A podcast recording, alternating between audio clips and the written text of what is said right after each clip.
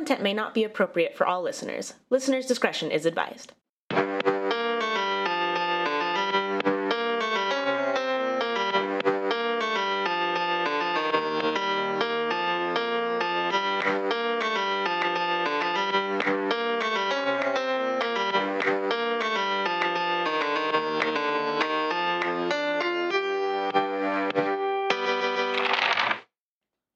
Listeners, to WTF You Talking About, the podcast where we don't know what we're talking about until you do. I'm Katie, I'm Decker. and we're here to ask each other, what the fuck are you talking about? So, if you're new here, here's how it goes. We've got six categories of topics, and the next episode's contents will be determined by the roll of a die. So the categories are true crime, paranormal, history and education, science and technology, entertainment, and current events. We use an eight sided die, so if you roll a one, you're going to roll a six sided die for those same six categories, but it has to be local. And if you roll an eight, then it's wild, and you get to talk about whatever the hell you want. I should say. Ta-da! well, I was like, I didn't. Those were not the words I usually say. Something is missing. Oh. Uh, local means that it has to be Idaho Oh. or any state bordering Idaho. right. That's what I forgot. And you roll a d6 Yup. for For those. the local Yup. one. Of those same six categories. Yep. That's that's what I forgot how to words. That's okay. Words have been very hard today.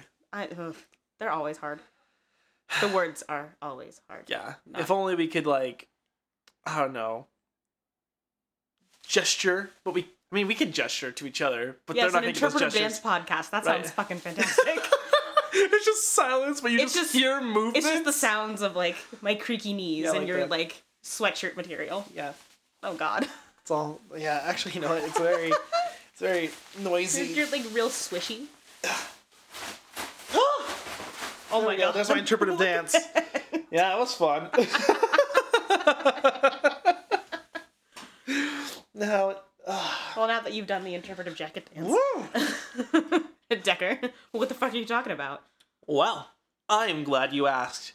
Now, there have been several things that have happened recently. For those of you that don't know, I got current events this last time. And for said current events, CJ looks like you have just trapped him. I mean, I have. He doesn't You have, have. thumbs, so he can't open the door. Can't, oh man, yeah, cats with thumbs. Once they get thumbs, they take Then over we're the world. fucked. Yeah, they have no reason for us. Um, but I had current events last time, and for current events, I was trying to look for something that wasn't necessarily on the political spe- spectrum because that's just been that whole Ugh. thing has just been nonsense lately, and I just want to steer clear of it because I just everyone's talking about that currently. Um, I didn't want to go for like a downer subject because there was there was a couple of those as well. Um, there was one that just came out right now, and I want I wanted to talk about it, but I mean I'm gonna talk about it really fast right now because like some um there was someone who actually um for their uh they spoke at a graduate commencement right? So they they spoke as graduates were finishing Uh-huh. up college. Yeah. it was a billionaire and he told everyone that he was paying off all of their loans. And they Fuck. all fucking lost it. Because like there were people there that, that said like they're like i have $200000 worth of loans. It was going to take me 25 years to pay this back. And he's like this has like changed my life. This has changed it dramatically Must be. and like this whole thing is he's like he's like um he told them he's like i want you to pay this forward Mm-hmm. because I don't have to do this. But I also think that he's like because it was an all black school and Mhm. stuff. But it seemed to me that he's like you know they're they have a history of being in like slavery, and I Mhm. think this is like he's like there's no reason for you to have this type of you know slavery as well. And since like Mhm. financial debt where like you you'll never get out of it. He's like, I want you to focus on living your lives, not focus on paying a Mhm. debt. And I'm like, that's fucking cool. But that's not what I'm talking about. I, I- just want to say, I wanted to say something really happy because that literally just happened on my news feed. Uh, it came out like an hour ago. I was like, fuck. I So, identify with crippling debt. yeah. Um. Uh, for those of you uh, that haven't listened to um the crippling debt episode about student loans, that's back a ways. Uh-huh. But um, I think it's like what episode 15 Something like that? No, it was it was earlier. recent. Anyways, it's one of our earlier ones. But um, I'm going to be talking about space. Episode nineteen. Oh, episode 19. Cool. Yeah. But I'm going to be talking about space. The final frontier. I'm going to talk about uh, like our solar system currently. Still Mhm. kind of Final Frontier. Yeah, I mean, there's no whatever. until we can get out of outer space, and then we can just like what find out that we're in to be like, what like a- inner space? Yeah we're in, we're so out we're in. So it's like it's like one of those like preppy kids that like are are like, you talking about space or belly buttons? yeah I'm so uncool that I am cool.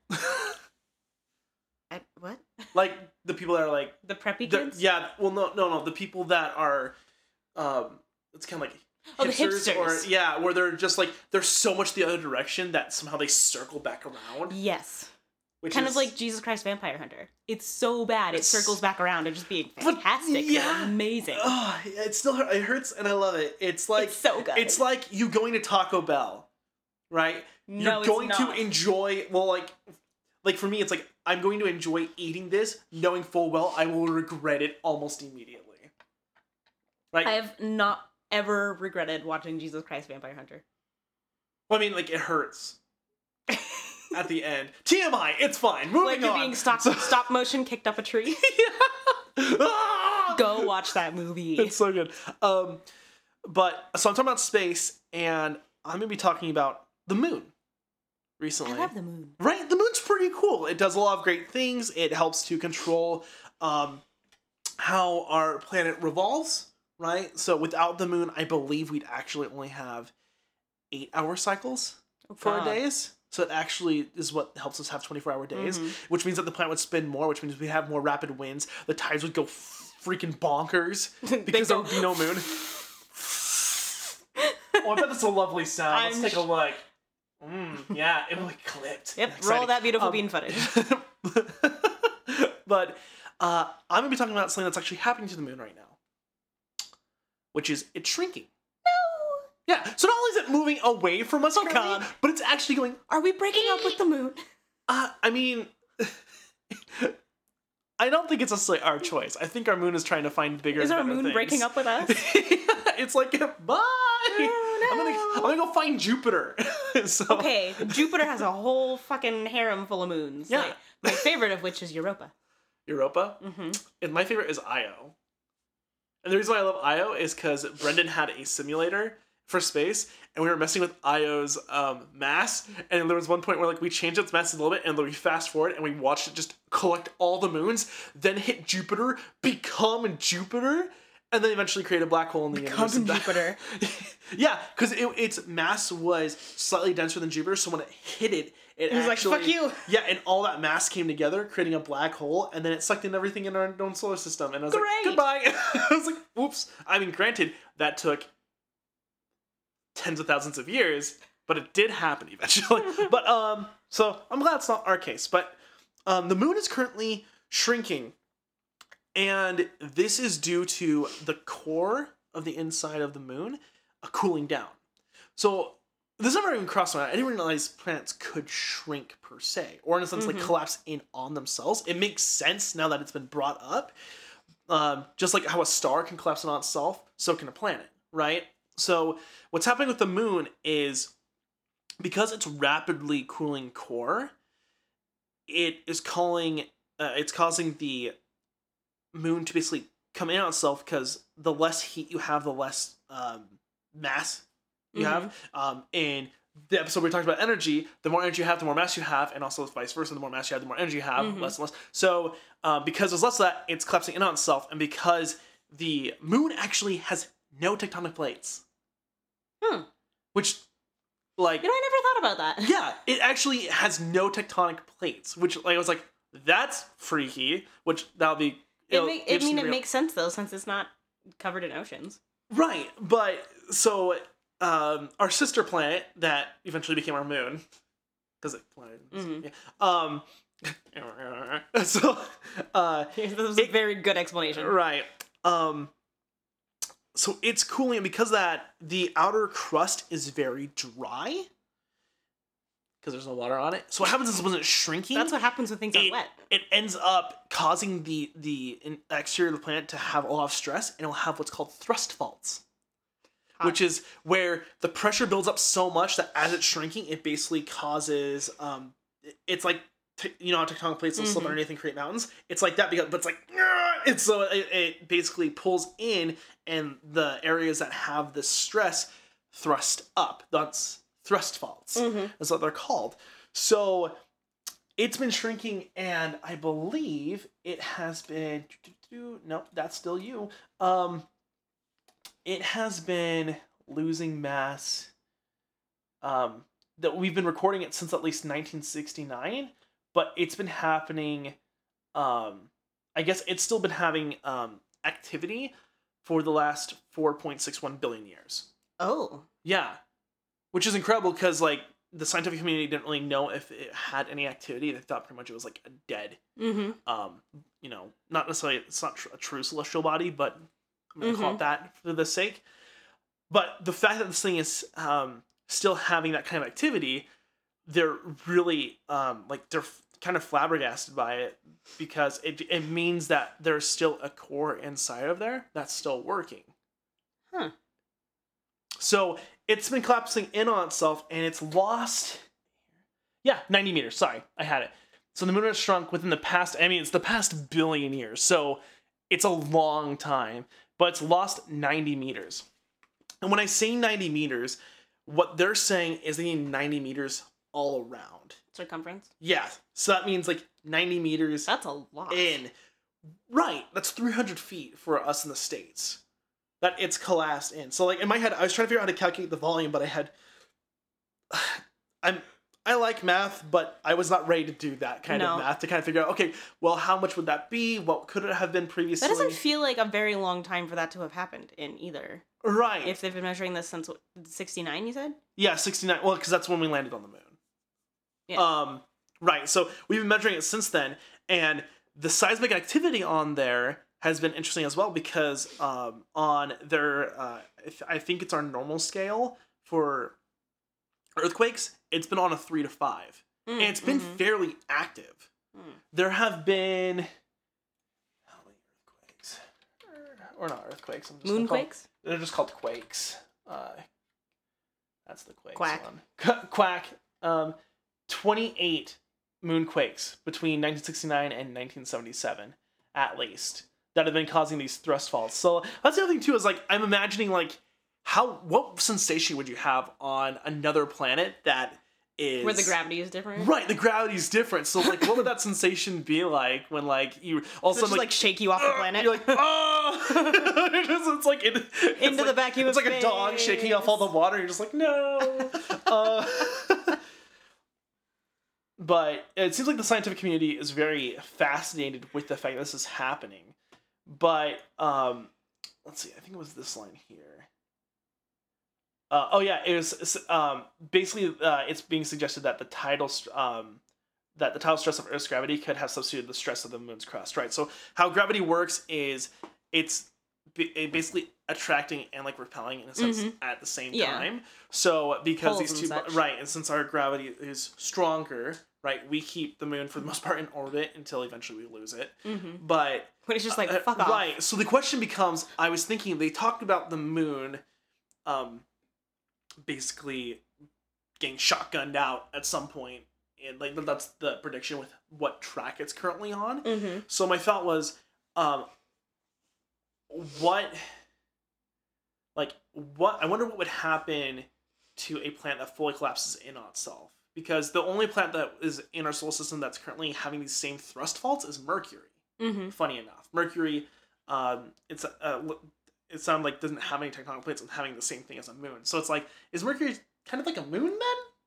But it's not a moon because it just means the moon's having this Yeah. certain thing. Um, but yeah, I thought that was very crazy, and to kind of give you some comparison of the moon as well, I just want to kind of do like do some fun facts. Is Fun facts about the moon with Decker. Right. The moon is apparently has 2% of the volume compared to Earth. 2%. Yeah. That's it? Like, yeah, that's it. And, Like, Wow. for me, I'm like, that doesn't make any sense. I mean, it didn't make any sense in my head, but we also have more denser materials in terms of our crust and stuff. And so I wonder if that has any factor with it. Okay. To put this in perspective, the moon has 2 point, uh, 21.9 billion cubic kilometers, mm-hmm. right? Of volume. The Earth has 1 trillion cubic kilometers. That is many. That's a lot. That is many, many. Right. So we could fit many moons in the sense inside of the Earth. And I think it's just because like the overall circumference of it. Because even though like I think what the Earth is like four four times bigger than the moon. But like you have to That think like sounds about right. yeah, but if you think about proportion, like with like all the volume, like how many moons could you fit in with like, if Uh-huh. everything's four times in like every direction. Yeah. So, um, Many moons. right. And so I just thought that was really interesting that a they have quakes, b that they can shrink, and it sounds like it's not going to be detrimental to the Earth for a significant period of time. Mm-hmm. But my question now becomes, since they talk about it also like you know shotgunning away, what if by it losing mass that actually, because it losing mass wouldn't that potentially alter its cycle to where maybe it doesn't shotgun out? Mm-hmm. Huh. Maybe. You know what I mean? Because like now it has less mass, therefore it has less gravity. I mean, it's some... Or actually, no, sorry, it doesn't. I'm not sure if it necessarily loses mass because mass it would be it would be losing mass by the colliding of it, but the mass is just getting denser because it has less um, heat. Uh huh. So I feel like it would be losing some mass, some capacity, but the consistent So like rocks flying off and whatever. right? Um, because they make pretty ginormous thrust faults, and I also found it on NASA's site too. So like this is like how the thrust faults work, Mhm. right? So it's like collapsing in. It has these ridges. Um, oh, here's one of the ones. Here's one of the more recent ones, and uh, it says the moon's radius has shrinked about a hundred meters around this relative area. But the other thing about it is that it, it most of the time these thrust faults end up just getting covered by like more craters or debris that keeps hitting it. Mm-hmm. So I know what happens when we lose our shield because like the moon's really just been like our like it's blocked a lot of Yeah. shit for the most part. I'm not sure if that's just pure luck or if because the moon has like it's. I know Earth's gravity is fairly large, but I'm wondering if like the moon's gravity. You have a large gravity. You have a. it reminds me of Family Guy when like uh, what was it? Um, Brian was I think Brian was chucking stuff in front of Peter, and he's like, "You have your own gravity." and just Yeah. and he's watching the Three Stooges like, "Eh, aw." I remember this. Yeah.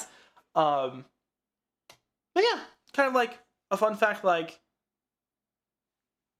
like I was gonna say Ripley's "Believe It or Not." I thought you were just pointing at the moon. The moon, it's right there, right above me. Right over the roof. We're But gonna yeah. die. So that's kind of what I was talking about. So nothing Alright. crazy, nothing sad, but just more like, huh? Things make you go, hmm. I think I got this. I-.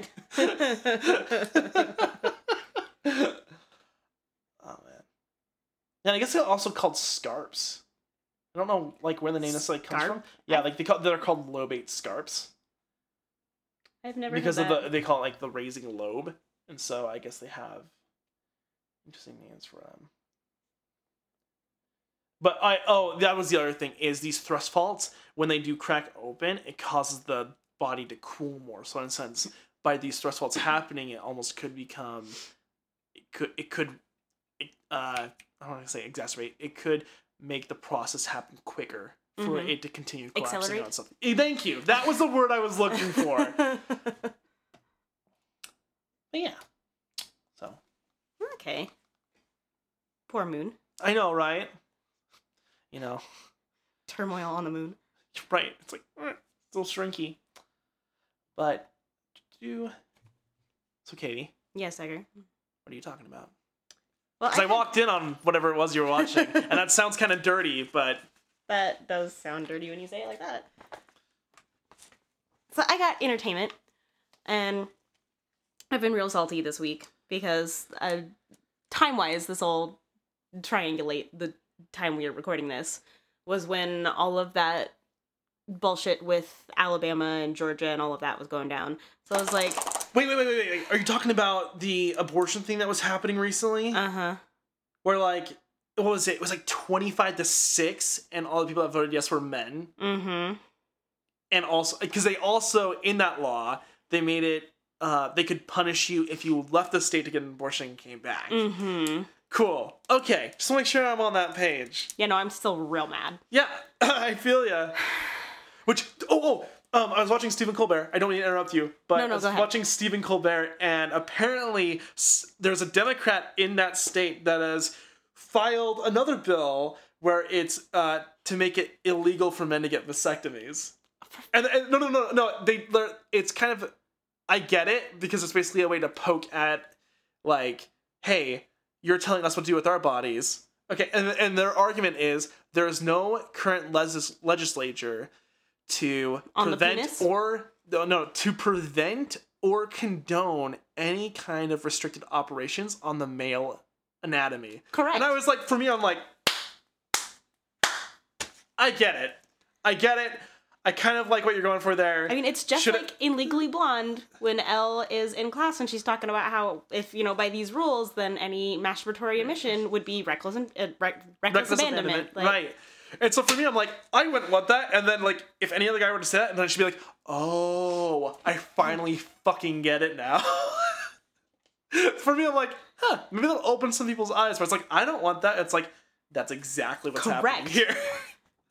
but continue. But so I've been real salty about that all fucking week. And I was like, oh, well, I have entertainment. Maybe I'll just talk about The Handmaid's Tale and how that's where we're headed real fast. And then I was like, okay, no, you need to like lower your sodium a little bit, do something happy. right. And I told you I haven't ever read the Handmaid's Tale. Hand, Handmaid's Tale. It's so Tale. good. It's terrifying, but it's very good. So I'm going to be talking about a musical that I quite enjoy. Um, it's a recent musical, and it is part one of the Team Star Kid productions. what is Team Star Kid? Uh, one of the things they are most well known for is probably uh, a Harry Potter musical and a Harry Potter sequel. Did they also do like it was like my like my friend Dick? Me and My Dick. Me and my Dick. That's the one. Yep. Okay, because I was like that name that name sounds familiar. Okay, Uh-huh. gotcha. Uh, but I'm going to specifically be talking about the show Firebringer. Firebringer. and that that premiered July sixth, th- um, through August seventh, uh, two thousand sixteen, in Mhm, Chicago. And the so here's the like snazzy blurb from the the Star Kid website. Okay. At the dawn of humanity, one tribe of cave, pe- cave people survives the many trials of prehistoric life under the wise leadership of Jemila, the peacemaker. Jemila taught her people to express themselves rather than bashing each other's heads with rocks and eating each other's babies. But one member of the tribe doesn't seem to fit in Zazzalil. She's always trying to invent things to make life easier for herself. While out hatching her last scheme, Zazzalil stumbles upon the most important discovery in history one that will pit her tribe against the woolly mammoths, saber-toothed tigers, and change the world forever. She'll travel from Omega to Alpha and become the Firebringer. So she becomes a god.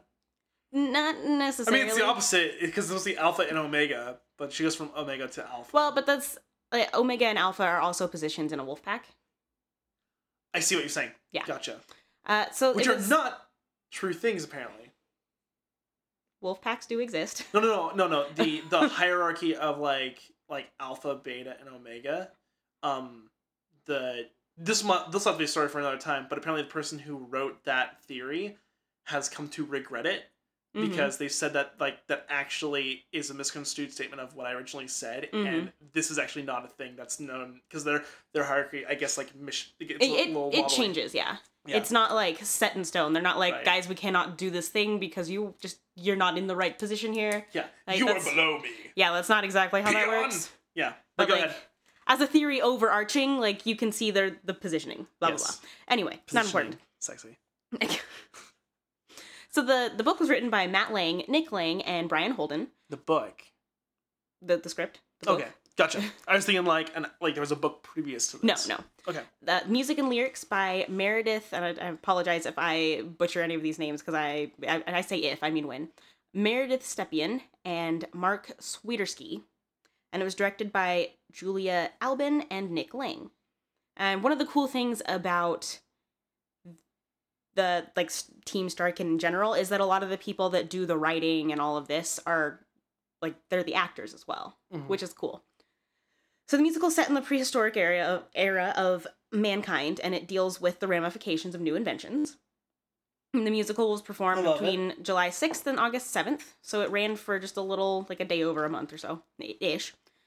Um, it put the entire uh, something about them that I think is really cool is that they put their musicals up on YouTube so that everybody can enjoy them. Because guess what? Not everyone lives in Chicago, I love that and they- because they put them up there for free. here's the thing that I feel like Broadway and other uh, whatever co- uh, companies that exist out there forget is that people still want to go see those shows regardless if they see those online. Uh huh. It's never gonna be the same. It's like when I watch um, a song on YouTube for a band that I really love. If that Like, band well, now I I'm never need still, to go to a concert. I'm still gonna go to that fucking Mhm. concert. But yeah, that's something I have never understood, and Yeah. I never will. Uh, but so they put it up on Mm-hmm. YouTube, like the full thing, on December 31st, so at the end of that year. And the cast recording is actually it was released on iTunes on like November of that year, and right now it's actually like you can get it on Amazon and on Spotify and all places like that, just like the the soundtrack Mhm, which I quite like. And I actually really liked the like the synopsis of the story that was on Wikipedia. Whoever wrote that did a good job. And you know what? I donate to Wikipedia, so I'm just gonna me too. fucking read it. Yeah. Act one. The show begins with the ensemble, and the song there is Fire. After and it's something that's really cool is that they it's not I forgot how to words. The music that it starts off with, it's I mean, obviously like it opens up with like some bongo drums and you know instruments that you think of that would make sense in this time frame Like a tribal. but a lot of it is very um, percussive uh, speech and like percussive movement and things like that, which I really appreciate. As a- movement. Can you elaborate on that? like clapping is a percussive movement. oh, gotcha. I was thinking like some sort of weird like like interpretive dance again know. that would symbolize percussion. no, this is my drum dance. Your finger drums. Uh, yes. uh, so after which, Molag, and that's played by Lauren Walker, and she she's like the narrator. Uh, Mhm. she was previously the leader of this tribe. Mhm. Uh, acting as a narrator, speaks to the audience about fire and brings them back to the time, back in time to tell them the story of its invention. That song is called "We Are People Now." Mm. In this time, a prolonged intellectual disagreement known as the Great Debate between Smelly Balls, which is played by Brian Holden, and Chorn, played by Jamie Burns, is causing chaos in a small tribe of early Homo sapiens. Their leader, Jemila, played by Meredith Stepien, which, as I said earlier, she wrote a lot of the music, Mhm. steps in and solves it by encouraging Smelly Balls to change his perspective, earning her the title of Peacemaker. So, what was going on? Chorn only says Chorn. That's all Chorn says. Chorn, Like Groot. Yeah. Okay. But every time she would say Chorn, Or like a Pokemon. th- yeah, Smelly Balls would just say no. And so that was the great debate was Chorn, no, Chorn, no, Chorn, no. So Jemila is like, what if you tried saying yes? And he was like, I've never thought of that. So they did. Great debate is over. It's Jorn, great. yes. Yeah. The- they run off into the sunset. Everything's fantastic. Oh man. So she earns the title Peacemaker. The tribe then receives a blessing from their deity, a duck known as the Almighty Duck. And Jemila encourages. The Mighty Duck? Almighty Duck. Okay. I just imagine like he also having a hockey team. Jemila encourages them to resume their work. However, a tribe member named Zazzalil, played by Lauren Lopez, pleads for a day off to sing and practice dancing, which has just been invented. Though Zazzalil insists, or though Zazzalil resists, Jemila and the rest of the tribe assert that the work must be done. And that's uh, that song is called "We Got Work to Do," and there is like a section of that song that went viral after it was released and you've probably seen this because it's like all of these everyone is kind of in like a pyramid formation and over over and over again they just keep saying i don't really want to do the work today and there's kind of like a hand jivey type thing um i will show it to you later Okay. um because i've definitely like i've seen it on tumblr i've seen it on facebook i've seen it all over like reddit and Instagram, and it's like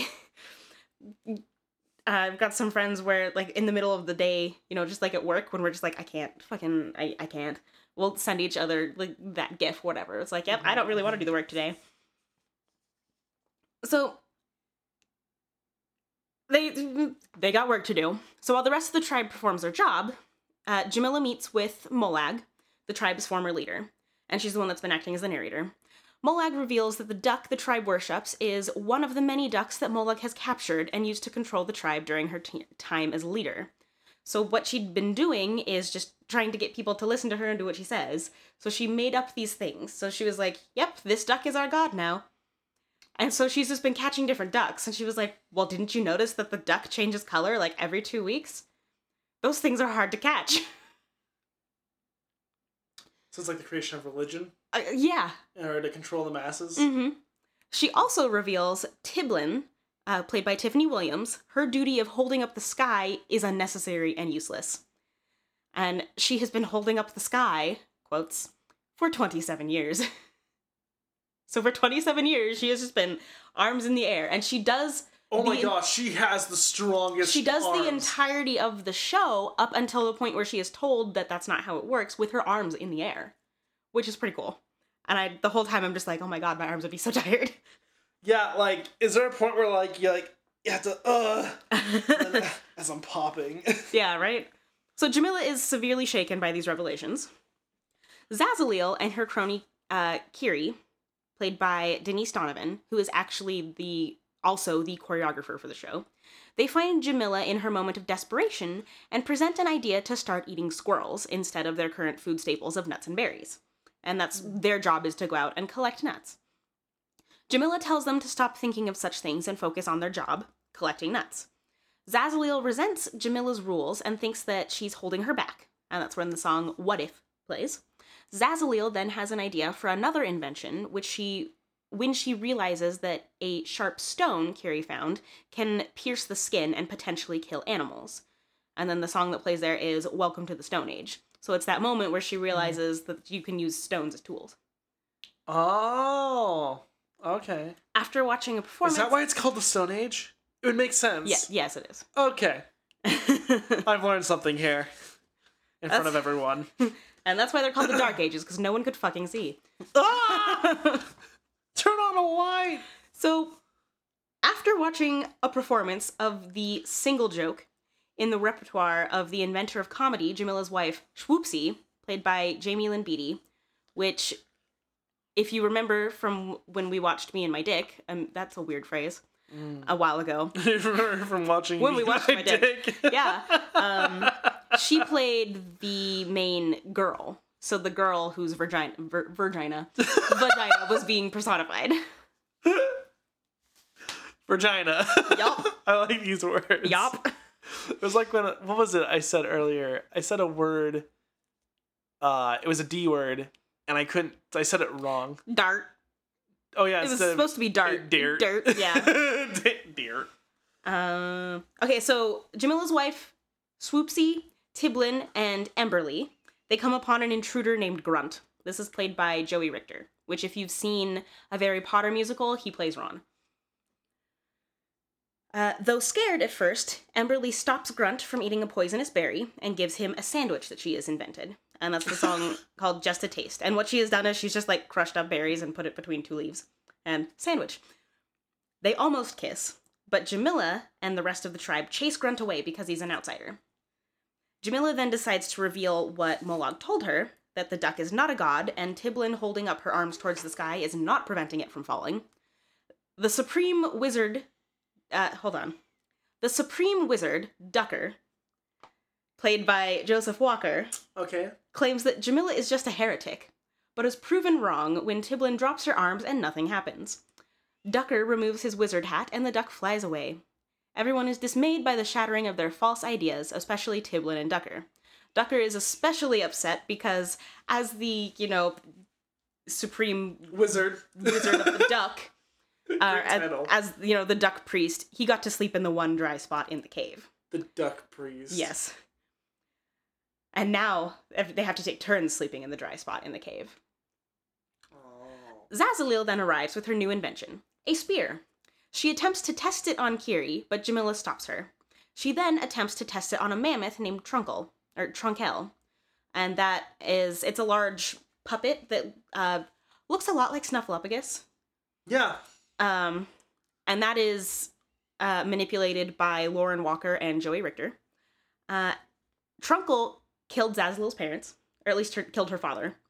Um, but she misses because she, I mean, you know, first spear, not super aerodynamic, so she throws it and it just like goes right to the ground. Hmm. And Trunkle, Tr- Trunkel does not like this. So she chases the tribe up a tree, and they stay there until night falls when Trunkel has left. Mhm. Um, so the tribe goes to return to their cave to avoid to avoid nah, nah, nah, to avoid snarl, which is what they call a it's a smilodon. So think just like saber tooth tiger. That Yeah. smilodon. Smilodon. smilodon. But wait, that's that's what it's called. Is a smilodon. That's what saber tooth tiger is called. The, this particular thing that they're referencing in this sh- this show, Gotcha. the the creature is a smilodon. Gotcha. Like that's its That's its name. yes, its Gotcha. scientific name. Uh, but they call it snarl. And the song there is "The Night Belongs to Snarl." While the rest of the tribe continues to struggle with a seemingly seemingly godless world, Zazzalil leaves the cave to kill Trunkel and pr- prove that the spear does work. And that song is "Into the Night." The tribe chases after her because at this point it started to like thunder, lightning storm. So they're like, "Oh no, the storm could kill her. Snarl could kill her. We need to find her." So the tribe chases after her and find her entering a cave containing a sleeping creature who turns out not to be Trunkel, but actually Snarl. A bolt of lightning hits the end of Zazzalil's spear and creates a torch, which she uses to scare off Snarl. The tribe is amazed by the new invention, which Chorn calls fire, and this is the first time that Chorn has said anything other than Chorn. Fire. So they're like, oh my god. Clayton. It- basically. Yeah. Uh, Zazzalil uses her new respect, uh, uses their new respect for her to convince them to banish Jemila. Jam- uh, Jemila warns them that the fire is dangerous and leaves. The tribe worships Zazzalil as the firebringer, and then that's the the song is "The Night Belongs to Us," and so that's the end of Act One. Jamila has left. They've got fire. Cool. Act Two. The tribe is now led by Zazzalil. They marvel over how fire has improved their lives. They have moved out of the cave and they kill mammoths so that they are no longer go hungry. The song, so the opening song of Act Two is "Climate Change." The fire, however, uh, is they find out the negative effects as well. So it distracts the tribe members from interacting with each other, because they just sit there and stare at the fire. It's like phones. it's sort of, Perfect. except they're, the phones don't light you on fire. Uh, remember that Samsung? What was it? Note eight. There was one that to exploded, wasn't there? explode? So, in addition, Oops. Carrie tells Zazzalil that she thinks the mammoths have gone extinct from overhunting, and that the extra meat they dump in the watering hole has poisoned all of the water.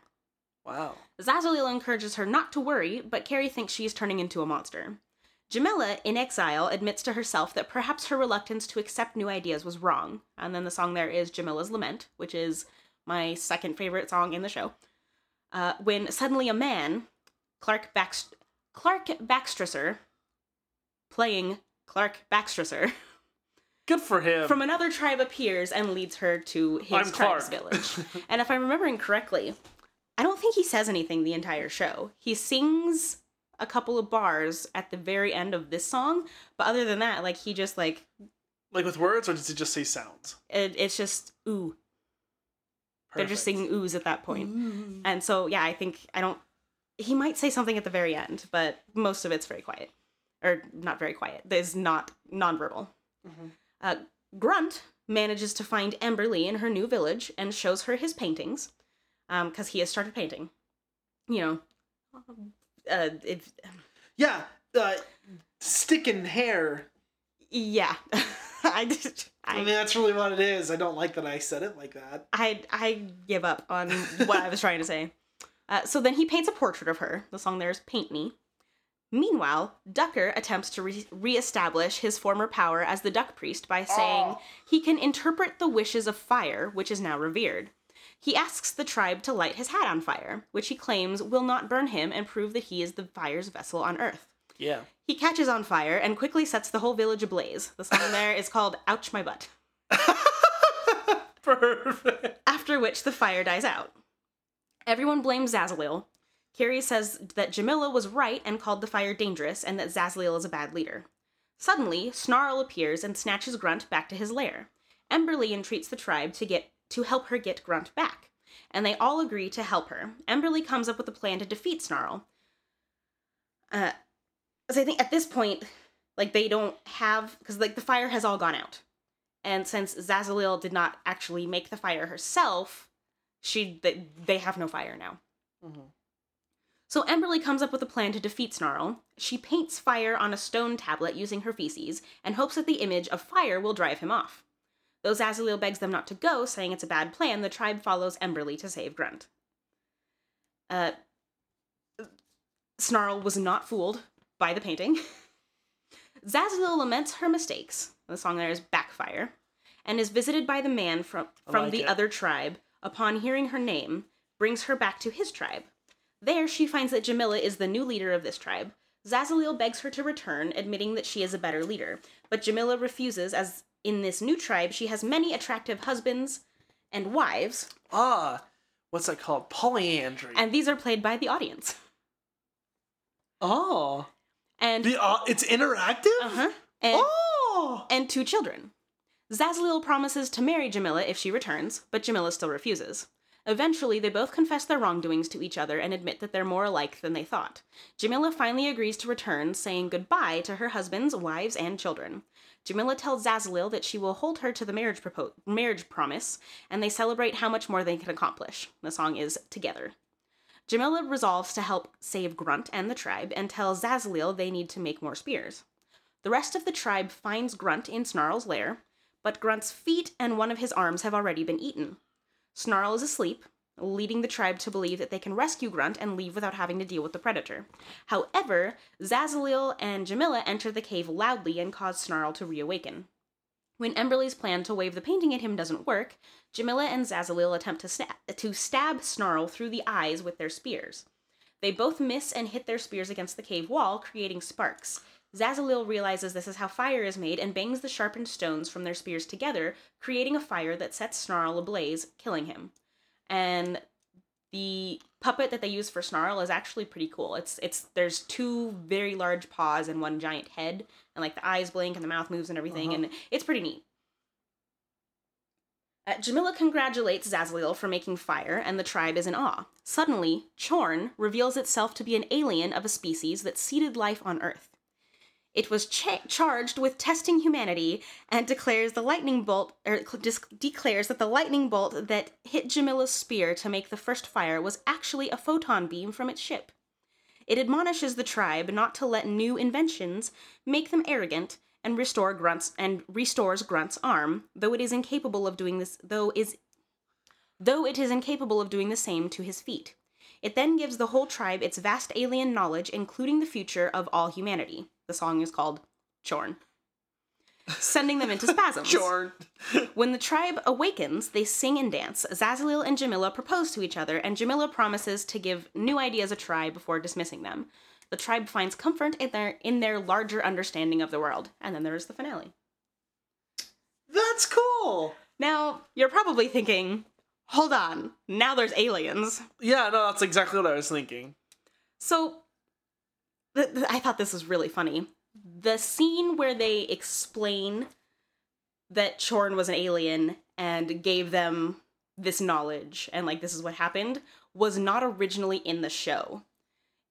They were so when they they had this that section of the the show, they were concerned that it was too obvious what was happening and that like the lead up was too obvious people were going to know what was going on too soon but actually nobody had any fucking clue what was going on. Okay. So after the show ran for like a week and a half, they added in this scene because people didn't know what was happening. Perfect. So they're like, Because we have just like, freedom. wow, that was really out of left field. Uh, cool, guys. but so that they added in that scene to explain that's what was going on. Nice. Which, having seen it I, and imagining it without that scene, it'd be very, very confusing.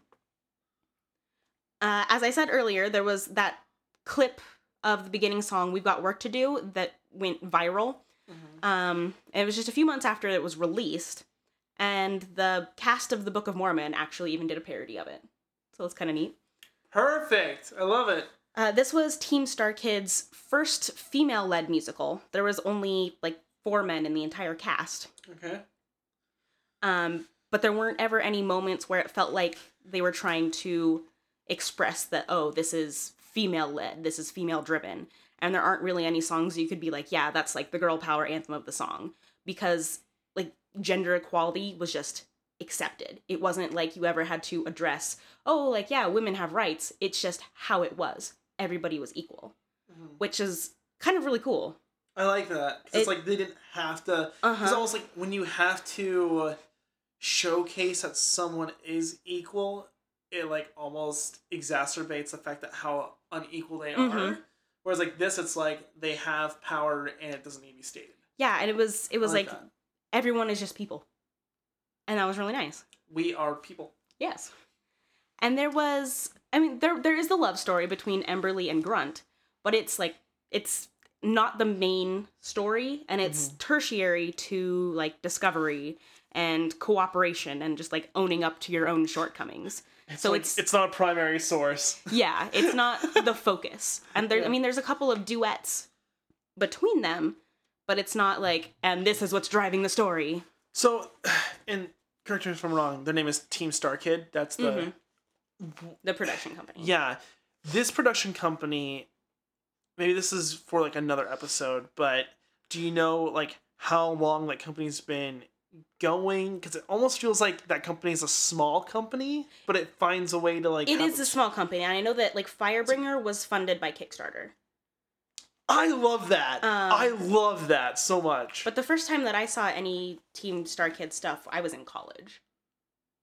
And I think Okay. at that point, like the most recent thing they had out was uh, a Harry Potter musical. And I want to say it was like my junior or senior year that they released Holy Musical Batman. Okay. So, So they've, they've been going for a while. Okay. They're not super old. It's like a more recent, like what you thinking, like two thousands, Yeah. late two thousands. Uh, probably mid 2000s. I'd have to look look up some of their Sure. earlier stuff because I don't know when Me and My Dick came out, and I think that that's the weirdest sentence. I love it. that is great. Um, I don't know when that show came out. You're came so out. fucked with that title. like, there's no way you can say that Right. without starting with it. And even when you start with it, it's like yeah, but that is a it. it's a great show.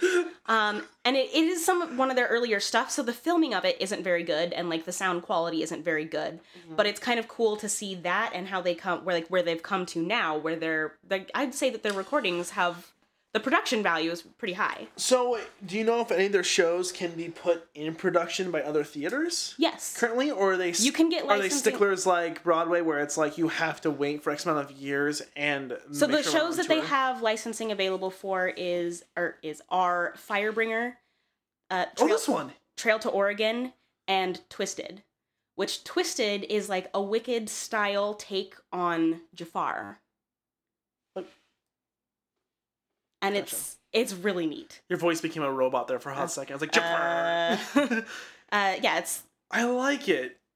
um, and I know that some of them like they weren't they're not allowed to receive any money from like I think Holy Musical Batman because of it's like Batman. yeah like the copyright issues blah blah blah. Okay, Um, so a Harry Potter musical might be that way as well. So they, this is actually really good to know because this is something I, I mean, I don't know the, the legal legality Mm-hmm. behind it, but it sounds like they are able to write said musical about other stuff that's copyrighted as long, and this might require further investigation, Mhm. but as long as they do not take any kind of monetary compensation, they can probably take donations, but probably direct. Um, Like, do you know if that's? see, I don't know.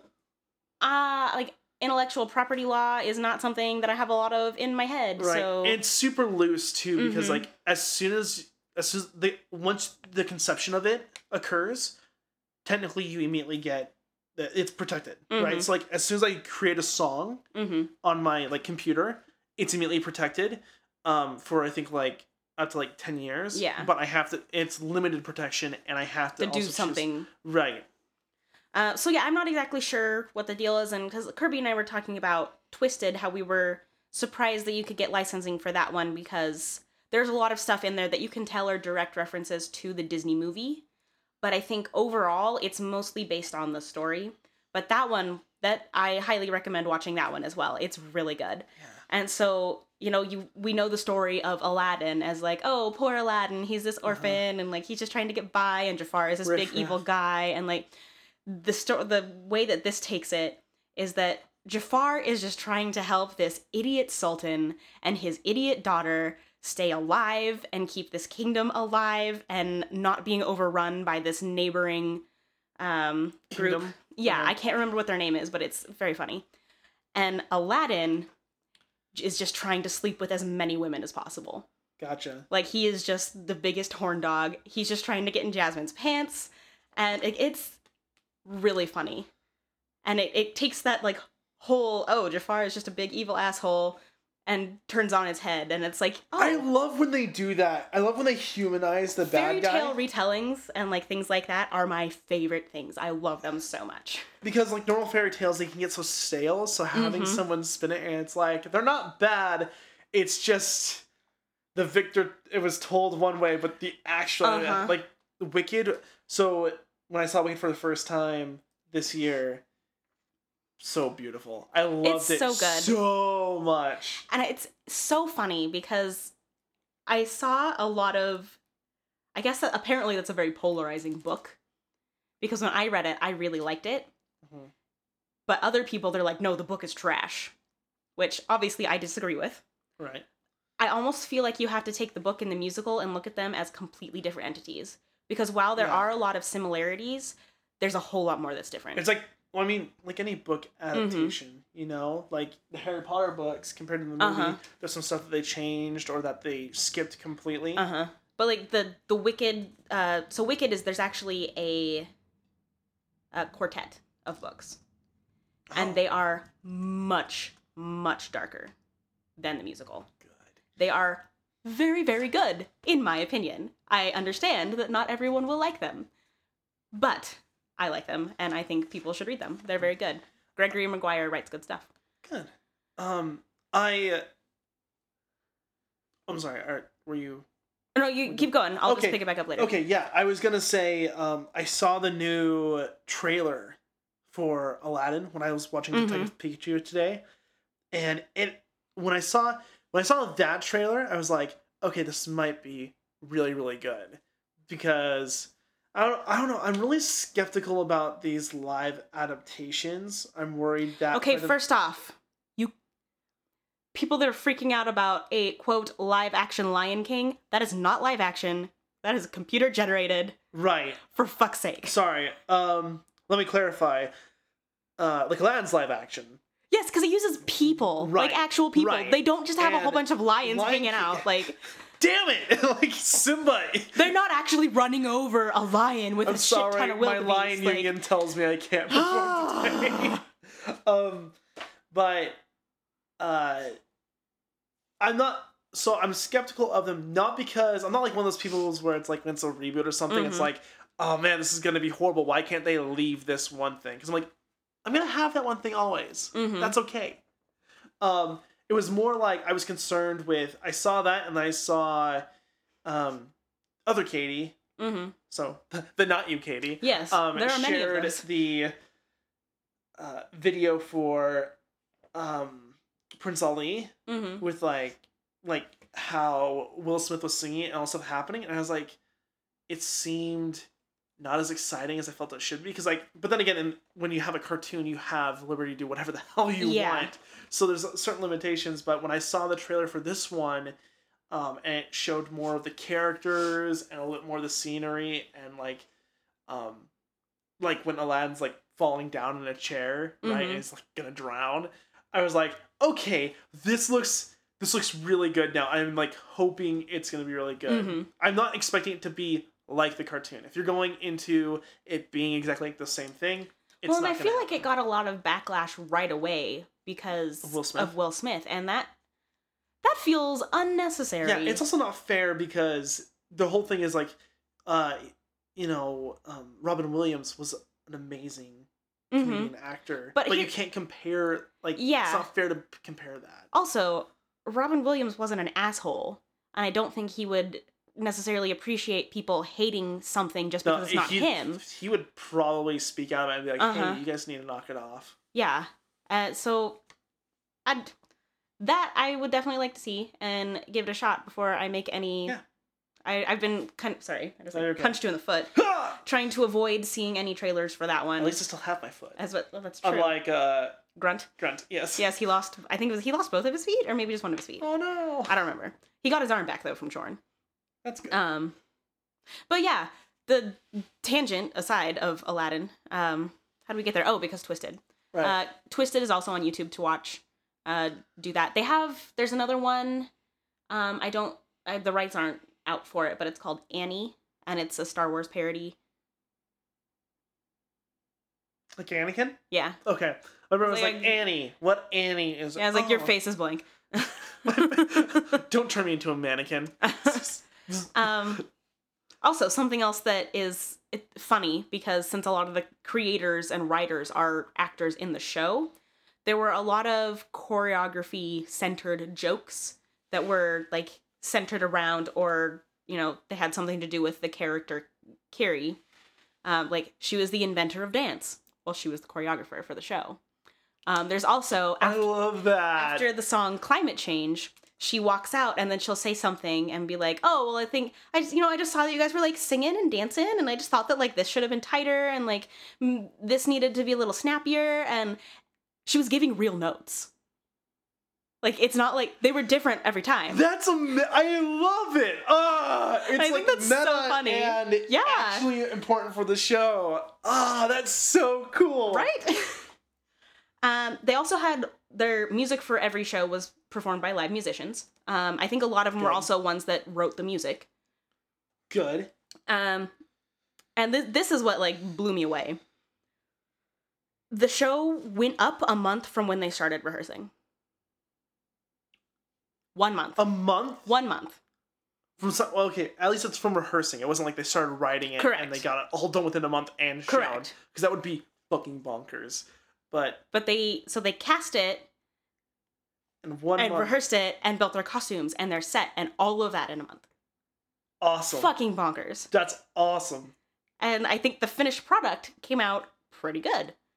Um, it was originally written or planned to have just like a cast of eight, and I think there's actually a cast of like eleven or twelve or something like that. Um, because they did auditions and they they were like, well, we want to have these specific people involved in this production somehow, so they ended up reworking some of the characters, um, like fleshing some of them out, just so they could have these like, people and voices they wanted in the show instead of just sticking to the note eight characters Hmm. um, which I thought was kind of cool. And that's like that's a cool thing that you can do when you've written the show Yeah. and you're performing the show that you've written. Mhm. And so that's that's a little bit about uh, Team Star Kids musical Firebringer, which we were we were watching that because John hadn't seen it, so we were watching that downstairs when you came in. Gotcha. Yeah, because I remember like I was like, what the hell's happening? I'm like, this looks like it's not like fully professional, like because of how like Mhm. it was filmed. Yeah, But I'm also like, but it feels like everyone there knows what the hell they're doing. Mhm. So I was like really confused. I'm like, is this like like a high B list musical that's happening, or I mean, I guess kind of because I mean it's def- it's off Broadway, but it's it's really good. it's off way? I mean, it's so off Broadway, it's in Chicago, Again, back to like the right? hipster- Yeah. Everything's full circle with us, Um, or at least oval. But something to be aware of is that like their shows usually do have like potty humor and adult language and because there's somewhere on the internet somebody did a it's it's Firebringer except it speeds up every time they say the word fuck. There've been a lot of those going around, like the B movie. Anytime, like, Yeah. like was it someone says B, it was, and like it's like done. In, like, yeah, it's it's like that except it's every time someone says fuck and it gets going real fast. Wow. um but I mean that's just something to be aware of if that's an issue that you have or something that you're not a fan of. Sure, sure. Uh doesn't bother me, but I quite enjoyed it. Go watch it. It's good. There's a, a song in there that I think would be super, super fun to use as an audition song, except it's like how the fuck are you're gonna get a track. You'd basically have to make a track for it yourself. I think it'd be pretty funny if there's a musical that had like, you know, stuff that was like derogatory or like that was like profanity, Uh-huh. but they actively censor themselves in the show, and the characters get pissed off that they get censored and stuff. Like, like you know what I mean? Like, it's Uh-huh. actually like stop. like, Yeah. I'm trying to talk here. That's an interesting idea. That would be really funny. You know what I mean? And like you get the audience to laugh, and then he's like, "Hey, you say a word." You're like, "You no, no, you say it." And they say "fuck," and he's like, "See, why can't I say?" brrr?" he just gets me, and he's like, "Damn it!" uh, but definitely go watch the show, Me and My Dick. yes. Wait, which show? Me and My Dick. Ah, okay. So the musical then? It is a musical. Okay. um, some of the other ones they have, there's a musical called The Guy That Didn't Like Musicals. okay. Um, Like Jay. yeah. Jay likes musicals. I don't care what he says. Yeah. He keeps alright. doing them. I will make him one. you will make him a musical? Yeah. Did I ever tell you about that? No. Oh, um, I was so this is like the first one I want to make, and um, because I have several ideas for musicals, but I need to find the time to do them. but uh, it was gonna be called Jaded, and it was gonna have like. Yeah, no, it's like I had to. I had to start. I almost made her spew on me and slash maybe the microphone. Everywhere. Everywhere. So I doubt he's listening to this. If he is, hey, Yeah. there's a stage manager at one of the local theaters who's very, very good at his job. His name Yes. is Jay. He's amazing. So that's beautiful man. that's jaded. That there's the wordplay there. Yeah, it's so. I mean, I had to. I was like, I tried to find a way to incorporate his name in the musical, and maybe give him, give him a character that didn't There- have his name. There needs to be a Christmas scene centered around around a song called Jay Apparel. Everyone will don their Jay apparel, Okay. Um. Like gay yeah, apparel. don- yeah, I know. I finally figured it out. I was like, Don we now Don our Jay apparel. Yes. Ah. Okay. But That was a joke that we had during uh, Miracle on 34th Street. um, because what I need to do is I need to find some musicals that have like dark humor mm-hmm. and stuff in it. Because like he likes stuff that's dark slash slapstick. That's why he likes me. Right. And so I'm like, I need to watch some of that stuff so I can get some inspiration Mm-hmm. for how I would write a musical that he would enjoy and he'd go watch. Like like he'd actually enjoy it. You'd probably really like Twisted for that then. Cool. Perfect. But yeah, I'm like that's one of the ones that's like I have to write this fucking musical. As soon as I heard he doesn't like one, I'm like, now I have to make you one, Jay. For someone who doesn't like musicals, you does a lot of them. yeah, I know. It's because he really he likes He actually likes he- musicals. right. He, well, maybe.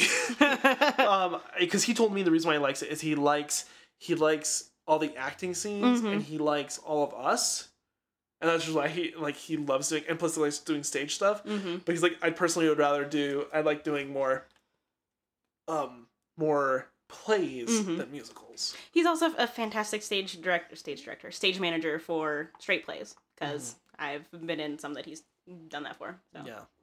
go Jay. Go Jay. Everyone else is like, who the fuck is this? That's okay. But yeah, no, it's it's one of the ones I've talked about. But I have also several other musical ideas that I like need to write, um, which I can talk to you about afterwards. Yeah. because I'm always down for opinions. But um, yeah, For a minute, I thought you said you were always down for pants, and I was like, you know, I don't know that to necessarily be a fact. I'm always down for pants, or pants are always down. It's one of the two. It's either or. It can't be both. Can't There's a pants 50-50 shot. You're wearing pants. I'm like, this is where I would need my D100 to find out. Am I? Oh fuck! Well, no, because you're either wearing pants or not. That's true. There's a 50% chance you're wearing pants. And home's where the pants aren't. So am I home? You are, but yet there's your pants. So My room is not my home. what? Uh, I don't know. well, that's Let's go ahead and. off topic. Doo doo doo. Uh, we are pretty off topic though. Yeah. Well, it's funny because I there's some of the other podcasts that I listen to where they're they they're talking about like they get reviews where people are complaining about like banter. You have to have banter, otherwise it's stale, or it's like a breaking news. Well, Like, that's, you know, that's like the thing. I feel like the like it's like 50-50 where people are like, no, I want more banter, and the other people are like, no, I hate banter, and it's like, okay, what? Yeah, I don't know. I get it. I think it's like when banter becomes more side, like not necessarily side talk, but it's more like well, I think like personal conversations that are kind of like happening on it, where like it doesn't necessarily involve the audience or make like it doesn't sound. You know, like when we have our banter, we make stuff that like kind of makes us laugh. I think, at least I think we're funny. Um, someone else is like, yeah, you aren't fucking funny. no, and that's where we get that one star review. Yeah. Um, Um. and actually, if you're listening to this, um, we got. You said we got our first. Oh, yeah, we actually, one like- star. Uh, No, no, no. Five star. We actually, yeah, we First got a- review Somebody reviewed us, and it was cool. Yeah, they didn't Um, write anything, which um, I'd love to get someone to write down some stuff about what they love or you know what can be better or anything like that. But if you can review this on like iTunes, iTunes or Stitcher. iTunes especially helps us out a ton. Yeah, Jordan described it the best, where like iTunes is like the mecca that everyone is like must pray to iTunes. That is where all reviews are held. Right. And I mean, if you don't want to leave us a review, that's totally fine. But if you really love the show, we'd love to get Tell your your feedback. friends. And um, I think what would be nice is uh, one of my friends on his podcast. Um, it's called Blizzlet because he does like a Hearthstone Mm-hmm. podcast. Um, he reads off anytime there's a review uh, written. He'll read that off on the show, and a lot of other podcasts do that too. So Mm-hmm. I think that'd be kind of fun if we get any reviews. We can start reading those off and give you guys shout outs. Yeah. So Uh, I had a thing I was going to say. Oh, um, this will have been released many weeks before this actually releases. But I was on a not a stream. I was on a playtest Mhm. for a game. It was a Hogwarts hack of kids on bikes. Uh, Jorphdan, it's uh, with a, a silent PH in the middle. Uh, he it runs a a couple channels. He's got Saturday morning D and D show as well as Forgotten Realms Explained. So if you haven't guessed from that, he does D and D lore and like D and D gaming, DMing, that kind of stuff. Those sorts of videos. Um, I was on a playtest that he ran for this Hogwarts Hack of Kids on Bikes, which is an RPG, super fun. You can find that on the Saturday morning D and D show YouTube channel. Um, it's will also be buried somewhere in the recesses of Twitter because we've shared it all over there. Uh, so if you want to go, if you like RPGs and you want to see some gaming, or if you're interested in kids on bikes or kids with wands, you can check that out. It was super fun. The end of my story. Yeah. Um, I have nothing to say. My mouth said um, Um, and I was waiting like, for the thought to arrive, and it was like, no, we're just gonna say Uh-huh. that. We're gonna set you up for nothing. well, shall we? Uh, shall we go ahead and roll for next episode? Let us do it. Okay, so I have. Show me what you got. I actually don't know what these are. I mean, obviously they're dice. I my brain wanted me to put that in my mouth. I, I, I was You're like, that candy." looks delicious. okay, well, I mean, I, I guess I don't blame you. They're they're not translucent, but they're they're yellow and glittery, and they've got silver ink. I don't. I have no idea what like make make or model. I don't know. I got these. make your model. This make is. I got these in. It wasn't a dice exchange. Uh, it was like a like a Secret Santa type thing, except it was with a dice group. You know what it reminds me of? Mm. Er, for some reason, even though it's not the true color, it reminded me of dried um, grapefruit slices, like gummy grapefruit. Okay. For some reason, and now my mouth is watering. But like, I mean, it's it, you're right. It's not quite the color, I but just it, found out I have pica. Oops. oh good. Um, but like I guess the uh fucking shit, fuck shit, fuck shit. I, That in itself could be a little thing we can use later on. Would like something goes horribly long, just fuck shit. Fuck I was like, I, I couldn't think of the word that I wanted, and those words started coming out, and they just kept going while I was trying to think. Uh, opa- op- op- opacity. Oh, It yes, has a similar yes, opacity as see like a gummy. through it or not. Yes. Yes. I am with you. fuck shit. Fuck shit. Fuck shit. Have you ever seen the, the the fuck shit stack video? no. Oh my god. Um, Brendan says, uh, Brendan's one of my friends that, uh, he. Brendan. Friendin. Perfect. He's your friendin. He's my friendin. Um, he runs a Pathfinder session that I'm a part of, and he's a part of my Starfinder group. But um, he all he used to say like eat shit like to like whenever something like funny happened and like it was to the detriment of us, he'd be like, eat shit. Eat. and so we're like okay, but then he recently we had an episode where uh, he was like someone was gonna try and attack and do like two hi- hits hmm and and he's like, wait, so I had to roll this, and he's like, each hit, and so we're like, did you just tell him to eat shit? and he's like, no, each hit. And I'm like, perfect. Like so I'm like, now you can't say that anymore because we're gonna keep thinking you say eat shit. Fish sticks. Did I say fish sticks or fish dicks? Fish sticks. Fished hicks. Did not say that. I found a third option. Anyways, I'm gonna roll these dice. Cool. Do it, do it. That is a five. Five That's is sci- five is jive. Science and technology. It is. Sorry, I broke for a minute. it's a- I, Uh, fuck shit, fuck shit, fuck has failed. I didn't Reboot. try restarting. Okay, and what am I rolling? I don't know. oh yeah, I do. Pictures. Pictionary dice. Picture. Pictionary dice. This is for the people that can't read. like I love how even the pictures didn't help me because when I got the scale, I was thinking it was history. You remember that? Yes, and I was like, no. Even the pictures don't help me. All right, yeah. Entertainment. Entertainment. Wait, wait. What'd you get? Te- Science and technology. I was like history and technology. Put them together. I Um, mean, there's a lot of these where you can like pick something could work for several different categories. So Yeah, and that's why I like the flexibility of it. It's like, nice to it- have a little wiggle room there. You, it's like a, uh, uh, like an, uh, I want to say an ion stone, but that's not it. It's a, uh, what? an ion stone is. I thought you said an ion storm. Ion Storm. No, but like, what's a was there a thing called like a lodestone that would help Yeah. you find your direction? Is that Uh, what, I what don't that's think that's called the lodestone. remember those sticks that uh Dowsing rods. dowsing rods? Yeah, there we go. I don't know why it's Um, good thing dowsing rods and stones, but yeah, I don't remember why that came up. I don't know either. Uh, I think it's because I said lodestone, but I was thinking like, um, oh, it's because in in Starfinder, every ship has it's called like an aeon, aeon stone, but it's like A E O N stone, Oh. and it's like a universal compass that tells you where the Absalom station is, and based on you knowing Right, Absalom station is, you know where every other planet is. So so basically, you were it's thinking like, of a compass. right. I was thinking of a Right. compass for some reason. That's what it was. But yes, Well, this has been fun. this has been fun. Tune in next week to find out what the fuck we're talking about. Bye. Bye. If you've got something to say, find us on Anchor at anchor.fm slash WTFpod. Email us at WTF.podcast.mail at gmail.com. Find us on Facebook, Instagram, and Twitter at WTFAYTA Podcast. That's WTFAYTA, our acronym, podcast. Our music was by Decker Hinckley, and our artwork was by Kirby Morfitt.